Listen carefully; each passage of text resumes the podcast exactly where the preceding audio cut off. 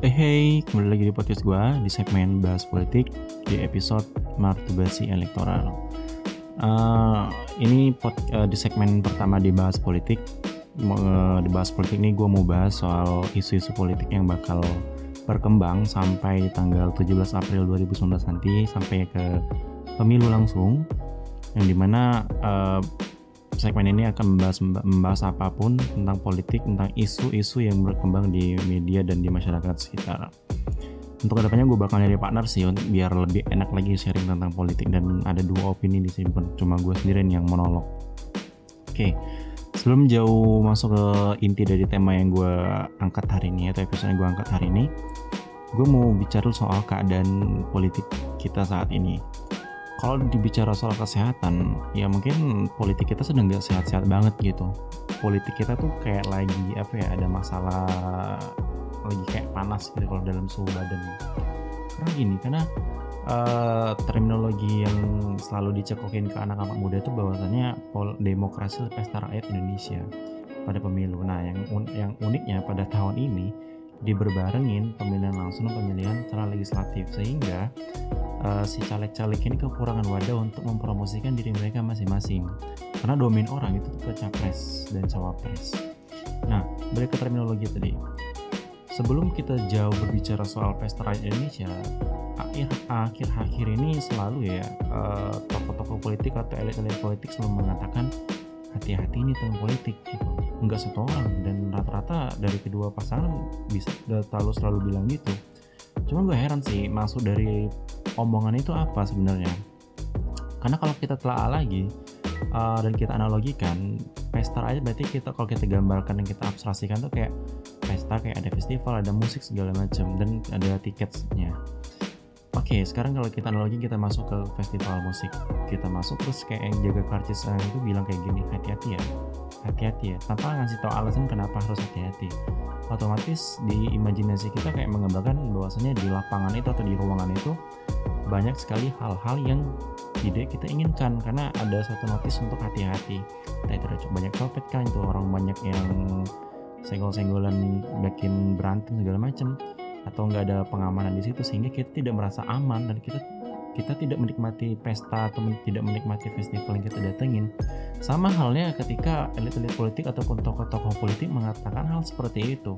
Mengatakan hati-hati nih tentang politik. Kita kayak ketika kita ingin berekspresi di dunia demokrasi ini, di pesta rakyat kita ini, kita terbatasi oleh uh, oleh pretext yang disampaikan oleh tokoh-tokoh politik tadi sehingga kita kayak nggak bebas aja dan kita juga bertanya-tanya sebenarnya apa permasalahan utama gitu apa permasalahan utama dari hati-hati itu kalau kita telah lebih dalam lagi dengan realita yang sekarang ini dan tiga bulan ke belakang ini dan kita bisa menemukan maksud dari hati-hati itu apa karena segini banyak sekali sekarang lapor lapor pelaporan antara kubunya Pak Jokowi dan kubunya Pak Prabowo ke polisi. Nah mungkin itu yang konteksnya hati-hati berarti demokrasi yang kita bebas menyuarakan pendapat, bebas berbicara, ya sekalipun ada batasan, bebas apa, bebas dalam berpikir dan berargumen, tapi kita dibatasi oleh sentimen yang sangat tinggi gitu standarnya. Sehingga ketika kita berbicara sedikit pun yang orang itu merasa tersinggung, sekalipun tuh jauh dari delik, orang bisa mengatakan saya akan laporin. Nah, mungkin itu tadi demokrasi kita sedang tidak sehat-sehat banget dan demokrasi kita tidak sedang baik-baik banget mungkin ya 40% aja demokrasi kita. Dan bisa dikatakan masyarakat Indonesia belum dewasa. Ya bodoh amat kalian bilang ya lu masih kecil udah bilang gak dewasa ya terserah. Karena itu menurut pandangan gue lihat selama ini di berita di mana pun gak harus ada di sekitar gue dan kita juga harus bisa lihat di luar sana pun banyak sekali orang yang terbatas berbicara dan terhambat berbicara dikarenakan arogansi-arogansi di antara dua pihak ini. Oke, langsung masuk ke uh, episodenya tentang masturbasi elektoral, masturbasi elektoral. Kenapa gue bilang masturbasi elektoral? Coba kalau kita bayangin masturbasi itu apa? Masturbasi itu kan kayak kita menikmati diri kita sendiri gitu, mencapai kenikmatan untuk diri kita sendiri tanpa uh, orang lain tidak tidak merasakan kenikmatan dari apa yang kita rasakan sama sama halnya dengan mas masturbasi elektoral ini. Ketika uh, kubunya Pak Jokowi dan kubunya Pak Prabowo menyampaikan isu-isu yang standar di bawah standar menurut gua itu mereka anggap sudah meng, uh, mereka mengklaim bahwasanya isu-isu itu sudah memenangkan atau meningkatkan elektabilitas mereka. Kecuali kalau ada yang bilang ah itu cuma kubu Pak Prabowo ah itu cuma kubu Pak, Pak Jokowi. Kalau kacamata gue sama dua-duanya sama gitu semua nggak usah kita bawa nggak usah kita bela-bela secara ini kita objektif aja. Karena gini banyak isu-isu yang receh dan isu-isu yang remeh-temeh yang selalu diangkat oleh kedua pasangan ini. Dan sangat disayangkan karena pangsa pasar terbesar mereka adalah anak-anak yang notabene umurnya masih sangat muda dan baru dikatakan ya merangkak di, di era dunia politik ataupun yang benar-benar udah terjun ke politik tapi masih masih belum sehebat orang-orang yang elit-elit politik. Tapi setidaknya ketika orang-orang yang angkatan umurnya yang sekitar 18 sampai 23 sampai 24 itu mungkin berharap uh, demokrasi yang didapatkan atau sistem ataupun suasana kampanye didapatkan itu yang meriah, yang substansial, yang esensial dan segala macam. Tapi yang didapatkan pun nggak seperti itu malah hal-hal receh, hal-hal yang nggak penting dan hal-hal yang berbau personal itu selalu diangkat di sehari-hari ini. Kenapa gue bilang masturbasi elektoral? Misal uh, kubunya Pak Jokowi mengatakan itu Sandiwara Uno, misalnya itu kan contoh sebagai contoh, misalnya, let's say Sandiwara Uno. Nah, mereka menganggap ketika mereka meng mengangkat isu itu atau memanajemen isu itu ke ranah publik, ke langsung ke ke tempat halayak ramai, mereka menganggap bahwasanya itu mengurangi elektabilitas Prabowo dan menambah elektabilitas mereka. Padahal enggak gitu loh, sama sekali enggak. Itu, itu tadi sama kayak ketika lo masturbasi diri lo sendiri lo ngerasa kayak orang lain tuh menikmatin lo padahal lo enggak itu lo sendiri yang nikmatin gitu demi kenikmatan semata sama kayak kubu Prabowo Pak Prabowo ketika mengatakan jangan bawa uh, cucu ke ranah politik atau kampanye mereka menganggap bahwasanya bakal membangun framing orang-orang ini nggak suka sama sistem kampanye Pak Jokowi sehingga meninggalkan atau minimal menjadi golput dan atau nggak pindah ke 02 sama nggak juga gitu loh. Jadi uh, hal-hal yang seperti itu membuat orang tuh menganggap ya kampanye kita sangat rendah minim banget untuk substansi dan esensial ya sangat disayangkan. Karena kalau kita mengacu kepada teori politik uh, bahwasanya pendekatan-pendekatan politik ada tiga. Ada tiga pertama pendekatan secara tradisional terus kedua pendekatan secara behavior terus ke pendekatan ketiga tuh ada secara post behavior secara tradisional tuh dengan itu sangat jadul sebenarnya kayak hanya mengenalkan instrumen-instrumen dari politiknya apa aja. Ada DPR ada parlemen ada MPR ada kabinet-kabinet segala macam. Itu secara tradisional. Kalau secara behavior secara personal ialah bagaimana cara membangun framing-framing dari setiap calon presiden ataupun caleg-caleg yang saat ini agar menarik perhatian dari si pemilih ini kalau post behavior itu adalah pasca dari apa yang terjadi ketika personal itu melakukan sesuatu. Nah, sehingga ketika uh, pasca itu personal itu sudah melakukan sesuatu, itu bakal jadi jadi indikator publik untuk menilai. Nah, untuk saat ini saya rasa apa ya? Gue rasa baru sebatas behavior gitu loh, karena orang belum bisa menilai sebelum orang itu melakukan. Karena penilaian kita tuh sangat jauh, sangat sorry, yang apa ya? Bahasa kayak sangat terlalu, mm, terlalu lama gitu loh masa kampanye kita terlalu lama jadi kita selalu disibukkan dengan hal-hal yang non esensial bayangin aja 6 bulan eh, 6 bulan kampanye tapi sampai sekarang sampai detik ini golput masih tinggi gitu golput masih tinggi dan perbincangan di sosial media tuh masih menganggap kedua kubu ini belum belum memberi sesuatu yang terbaik ya. Gue harap gitu. Gue harap kedua kubu ini masih bermain aman gitu. Belum benar untuk derjang ataupun mengambil suara yang banyak. Dan dalam 50 hari ke depan gue harap di dua kubunya ada ada perubahan. Nah terus sama sama kayak para pendukungnya juga. Jadi kayak para pendukungnya di sosial media ya gue nggak bilang buzzer sih. Gue gue nggak menganggap itu buzzer. Katakanlah itu pendukung yang real. Uh, sorry pendukungnya yang benar-benar uh, militan untuk mendukung si kedua pasangan ini. Contoh kasus-kasus yang baru-baru deket kemarin ketika si Bukala uh, si Bukalapak Ahmad Zaki nge-tweet sesuatu yang sangat menurut mereka ya. Kalau pribadi gue menganggap itu biasa aja. Tapi menunggu, menurut di pendukungnya 01 menganggap Zaki ini tidak menghargai presiden. Ketika presiden udah mengendorse Bukalapak kenapa ada cuitan yang berharap semoga presiden cuitan yang dipermasalahan tuh semoga presiden baru bisa meningkatkan uh, apa ya dana R&D ini kayak riset dan segala macam itu Nah ini di sini ada ketersinggungan di kubu 01 menganggap bahwasannya Zaki tidak berterima kasih kepada Jokowi telah mengendorse Bukalapak di ulang tahunnya ke-9 dan membantu Bukalapak lebih hebat lagi gitu. Sehingga ada gerakan yang hashtag uninstall Bukalapak, kalian masih pasti udah tahu semua. Nah coba bayangin, uh, apa ya? Demi keegoisan semata kita bisa merusak satu tatanan pekerjaan orang gitu loh. Bukalapak tuh ketika emang bisa dapat review jelek di mana pun bisa berkurang juga pendapatannya gitu. Dan Bukalapak itu memperkerjakan berapa pegawai? 1500 atau berapa dan juga sekitar 4 juta UMKM yang ada di Bukalapak.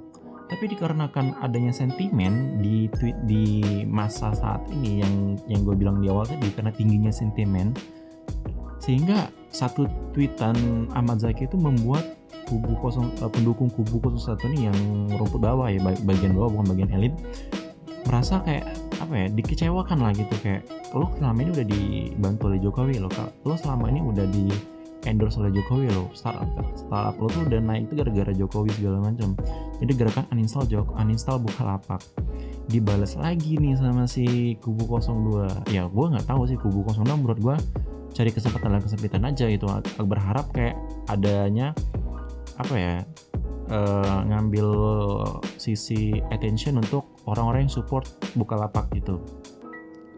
Kayak ngapain tuh ngapain lu uninstall Bukalapak? Toh juga itu nggak masalah tuh perdebatan banyak banget sehingga ada dua pertandingan hashtag hashtag uh, uninstall Jokowi dan uninstall Bukalapak.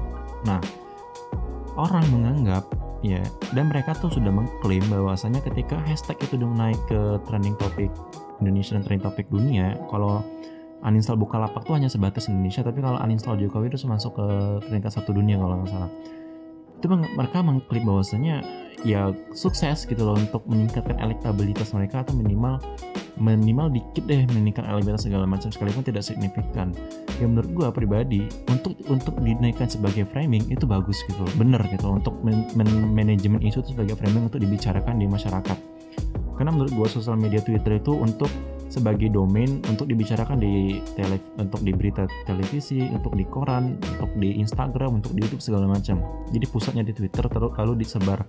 Tapi kalau untuk mengklaim bahwasanya elektabilitas ataupun mengklaim pihak Jokowi ini udah kalah segala uh, dari, dari segi man manajemen isu, gua enggak gitu loh. Yang gue bilang tadi sesuai dengan judul kita masturbasi elektoral. Jadi kayak ketika mereka gencar meningkatkan trending topik terus hashtag dan agar memframe membangun framing soal pendukung-pendukung 01 dan 02 ya sehingga mereka menganggap yes ini berhasil nih kita kita kita dapat di golput. Nah jadi kayak nggak ngefek ngefek jadi ini ngefek untuk framing tetapi nggak ngefek untuk elektoral gitu loh. Kalau untuk ngebangun framing bahwasanya pendukungnya 01 ini uh, terlalu dan tanda kutip egois terlalu dan tanda kutip terlalu egois terhadap Ahmad Zaki ini cuman nge-tweet presiden baru doang itu benar gitu. Gue gue sepakat kalau itu berhasil. Tapi kalau untuk ngeklaim bahwasannya untuk meningkatkan elektabilitas dengan cara membangun dari framing ini gue enggak gitu loh.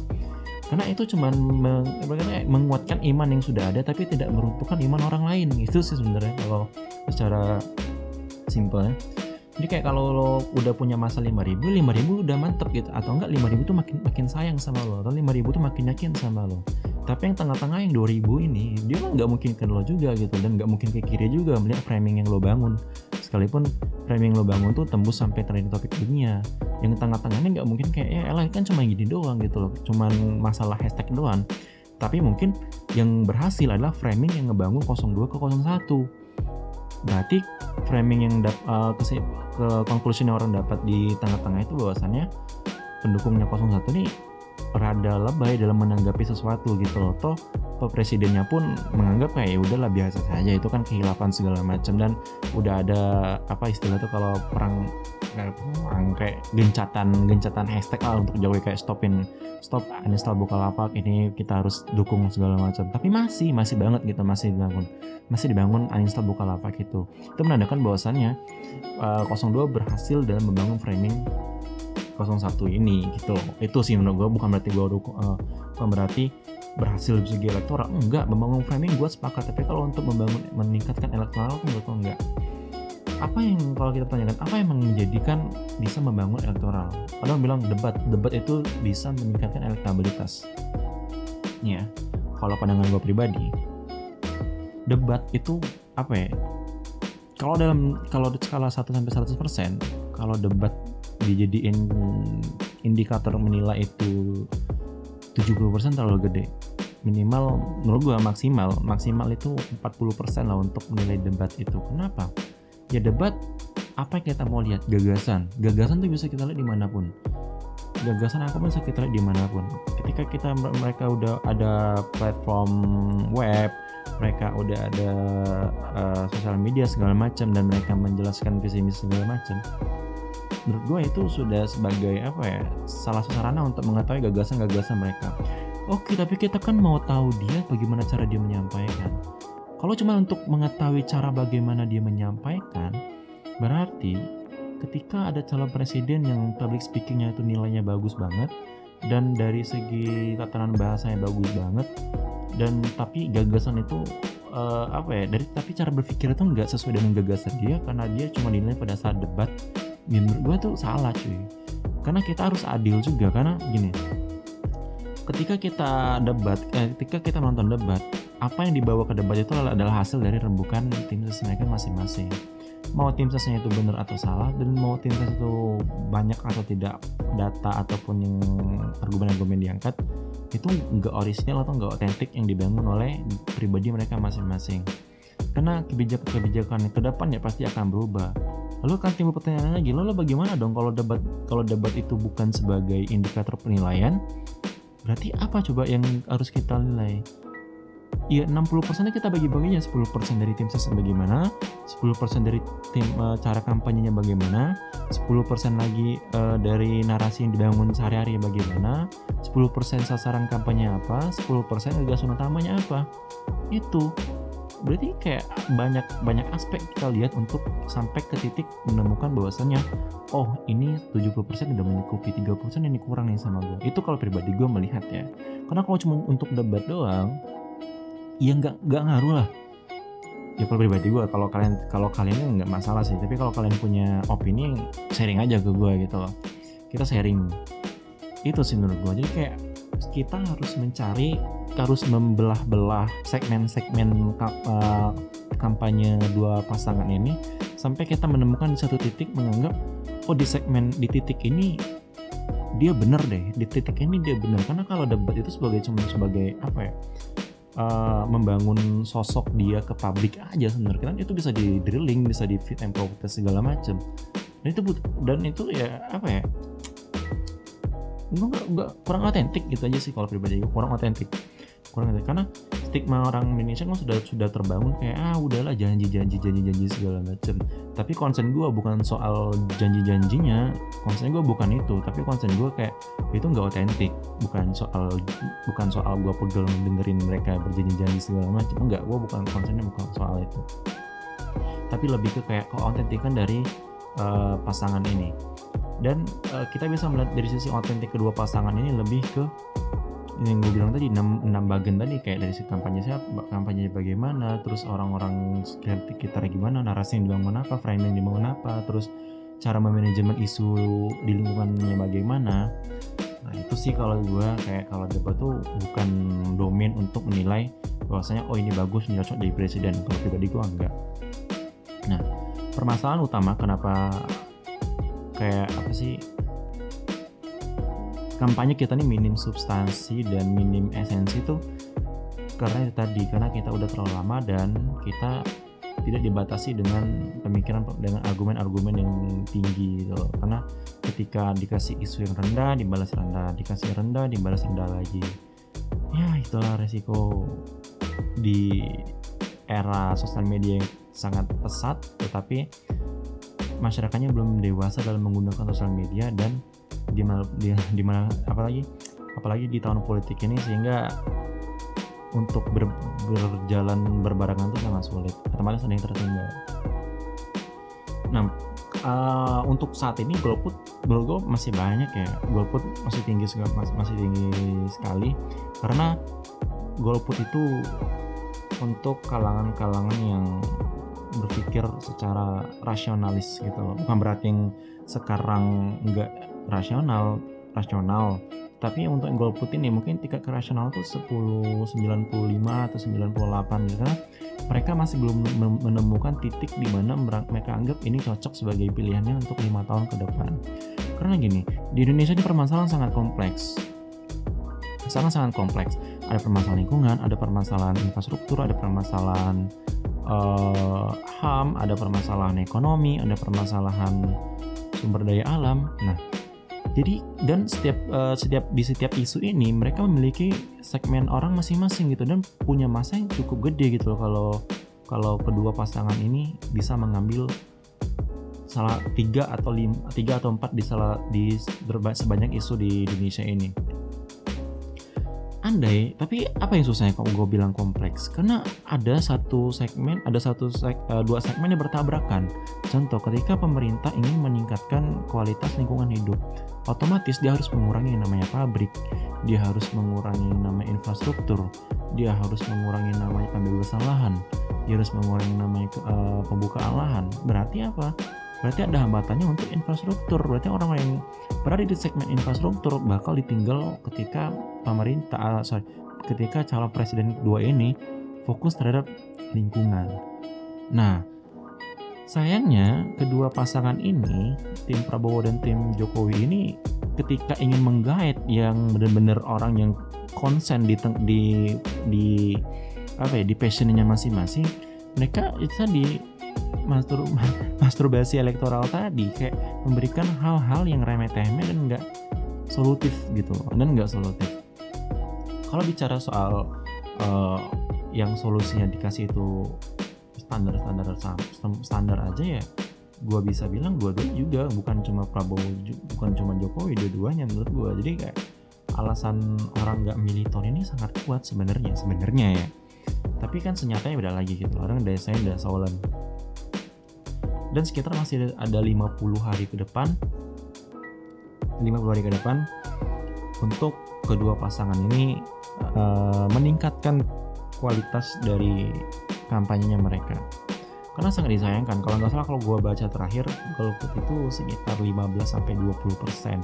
Berarti uh, elektabilitas kedua pasangan tuh nggak jauh beda sebenarnya. Sejujurnya tapi sejujur sejujur jujurnya gue nggak percaya sama sama survei mana pun. Gue bakal percaya sama langsung pemilihan pada tanggal 17 April nanti. Dan udah langsung di KPU hitung langsung baru gue percaya oh ini. Tapi kalau ini ya udah nggak masalah. Itu kan uh, manajemen isu mereka untuk membangun bahwasanya 01 ini dipilih masyarakat sebanyak 02 banyak milih gitu.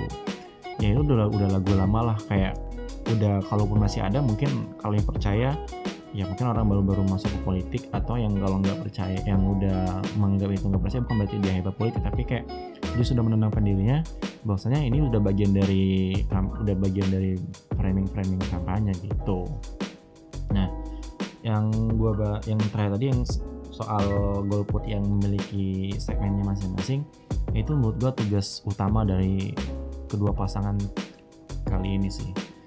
Jadi kayak uh, dalam 50 hari ke depan bagaimana mereka bisa menggait minimal up 3 dari 10 isu terbesar di uh, berapa ya? Kalau nggak salah 7 atau 8 5 4 4 4 isu ter, menggait 4 dari 8 isu terbesar. Menurut gua kedua pasangan bisa salah satu uh, salah satu menang pasti bisa gitulah. Pasti bisa men, uh, menang menang secara telak ketika bisa mengambil 4 dari 8 isu yang banyak diperbincangkan dan banyak orang yang konsen di bidang itu. Karena kalau seperti ini terus sampai 50 hari ke depan, ya udah berarti benar-benar demokrasi kita sedang tidak sehat, ya lagi sakit, mungkin lagi ada tetanus dalam demokrasi kita sehingga demokrasi kita enggak tidak mem, tidak mendewasakan dan tidak mencerdaskan kehidupan bangsa kita sehari-hari. Ya mungkin ya itu sih untuk episode um, masturbasi elektoral ini karena gue mau bahas secara general dulu. Mungkin next episode gue bakal milih partner yang ada 0102 langsung yang mendukung 0102 dan juga yang mungkin caleg ya gue mau nyari caleg-caleg muda di Palembang ini biar ngobrol sih biar enak pandangan politik dia sebagai praktisi calon praktisi dari calon legislatif DPR atau DPD atau DPRD itu gimana. Nah mungkin ini pesan terakhir gue politik politik itu bukan soal menang atau kalah dalam pemilu. Politik itu bukan soal suara terbanyak atau suara terdikit di pemilu, tetapi politik itu soal, soal kekuasaan. Karena politik itu identik dengan kekuasaan. Dan politik itu goalsnya adalah kekuasaan. Berarti ketika kalian untuk menolak politik atau apatis dalam politik atau ingin tidak menerima politik itu sebagai kehidupan kalian sehari-hari, ya berarti kita sudah kehilangan orang untuk memfilter para calon pemilik kekuasaan itu. Karena di negara demokrasi atau yang bersifat demokrasi ini, kelemahannya adalah orang bodoh, orang jahat, orang baik dan orang pintar itu bisa berkuasa. Karena filter kekuasaan itu dari masyarakat yang ingin terjun ke politik dan ingin melek politik. Mungkin itu terakhir dari gue. Terima kasih sudah dengerin podcast gue. Salam.